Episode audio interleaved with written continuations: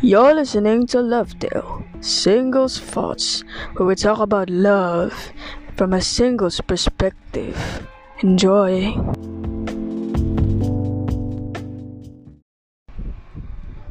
Is it love? Yan ang usually na tinatanong sa akin ng mga kaibigan ko. Base sa mga narinig, nababasa at napapanood ko, ito ang mga senyales na in love ka na. Number one, kapag lagi mo siyang iniisip, sa kahit anong ginagawa mo, kahit nagwawalis ka, nagugas ng plato, nadjejebs, matutulog ka at siya ang laman ng isip mo. Kahit ang pagpikit mo nga lang ng mata eh, siya at ang pagngiti niya ang makikita mo. Aminin. Number two, pag namimiss mo, syempre, meron tayo mga times na kasama natin yung tao, tapos uwi ka sa bahay, tapos bigla mong mamimiss, eh halos isang o halos magdamag na nga kayong magkasama pero namimiss mo pa rin. Or kahit saglit lang kayo nagsama, tapos gusto mo pa rin kukwentuhan mo siya, chat mo pa rin, kasi natutuwa ka pag kasama at kausap mo siya. Number 3, yung heartbeat mo, tugtugsh, tugtugsh, tugtugsh. Girl, ang bilis ng tibak ng puso ah. Para bang kakatapos mo lang tumakbo ng marathon. Hays, naalala ko tuloy nung kapag kausap ko yung crush ko, kapag i-chat ko siya for akats purposes, or kapag nakagroup ko siya, di ko alam kung bakit, pero parang kinakabahan, parang lagi kong hinahabol yung hininga ko, parang akong parang parang pinag-iisipan ko lagi yung mga sasabihin ko. Yung parang, alam niyo yun, yung, Highs.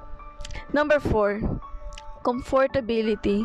Yung tipong nakwento mo na talang buhay mo sa kanya, even your secrets.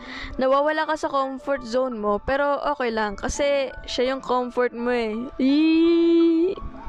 Hindi, pero in all seriousness, comfortability, ito yung sanay ka na sa kanya.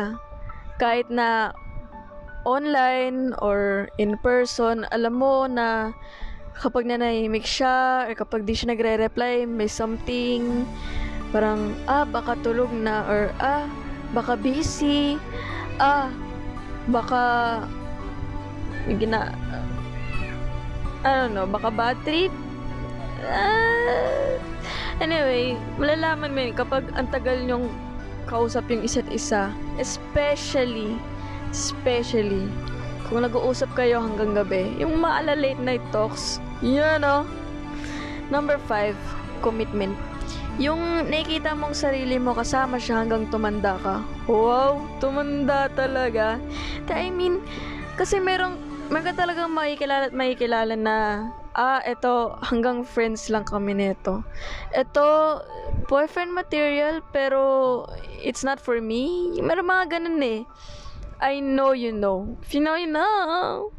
So, yun, parang, merong tao talaga na gusto mong umamin, gusto mong sabihin sa kanyang katagang, Will you be mine? Will you be mine? Anyway, kung guilty ka sa isa o sa limang nabanggit, then you're in love. E paano kung infatuation lang? E di, dapat, hindi mo ipagkakatiwala sa kanyang talambuhay mo at wala kang balak mag-commit or to be in a relationship with anyone or specifically to him or her. Tsaka, kung infatuation, dapat na-turn off ka sa mga flaws niya. Or, usually kapag infatuation, sex lang ang habol eh. Aminin. Because that's not love. Yes, we all know na ang wide ng love. Love is for everyone. Hindi lang naman sa jowa eh. Tsaka, di naman porket sinabihin na sinabihan ka ng I love you, eh gusto ko na talagang jowain or someone meant that in a romantic way. Kasi, you can still say the same three words and eight letters with different meaning. Malay mo, I love you as a friend or as kapatid. ba? Diba? You'll never know. That's why wag kayong assuming guys minsan. Kasi medyo confusing din yung love eh. You never expected it. Never.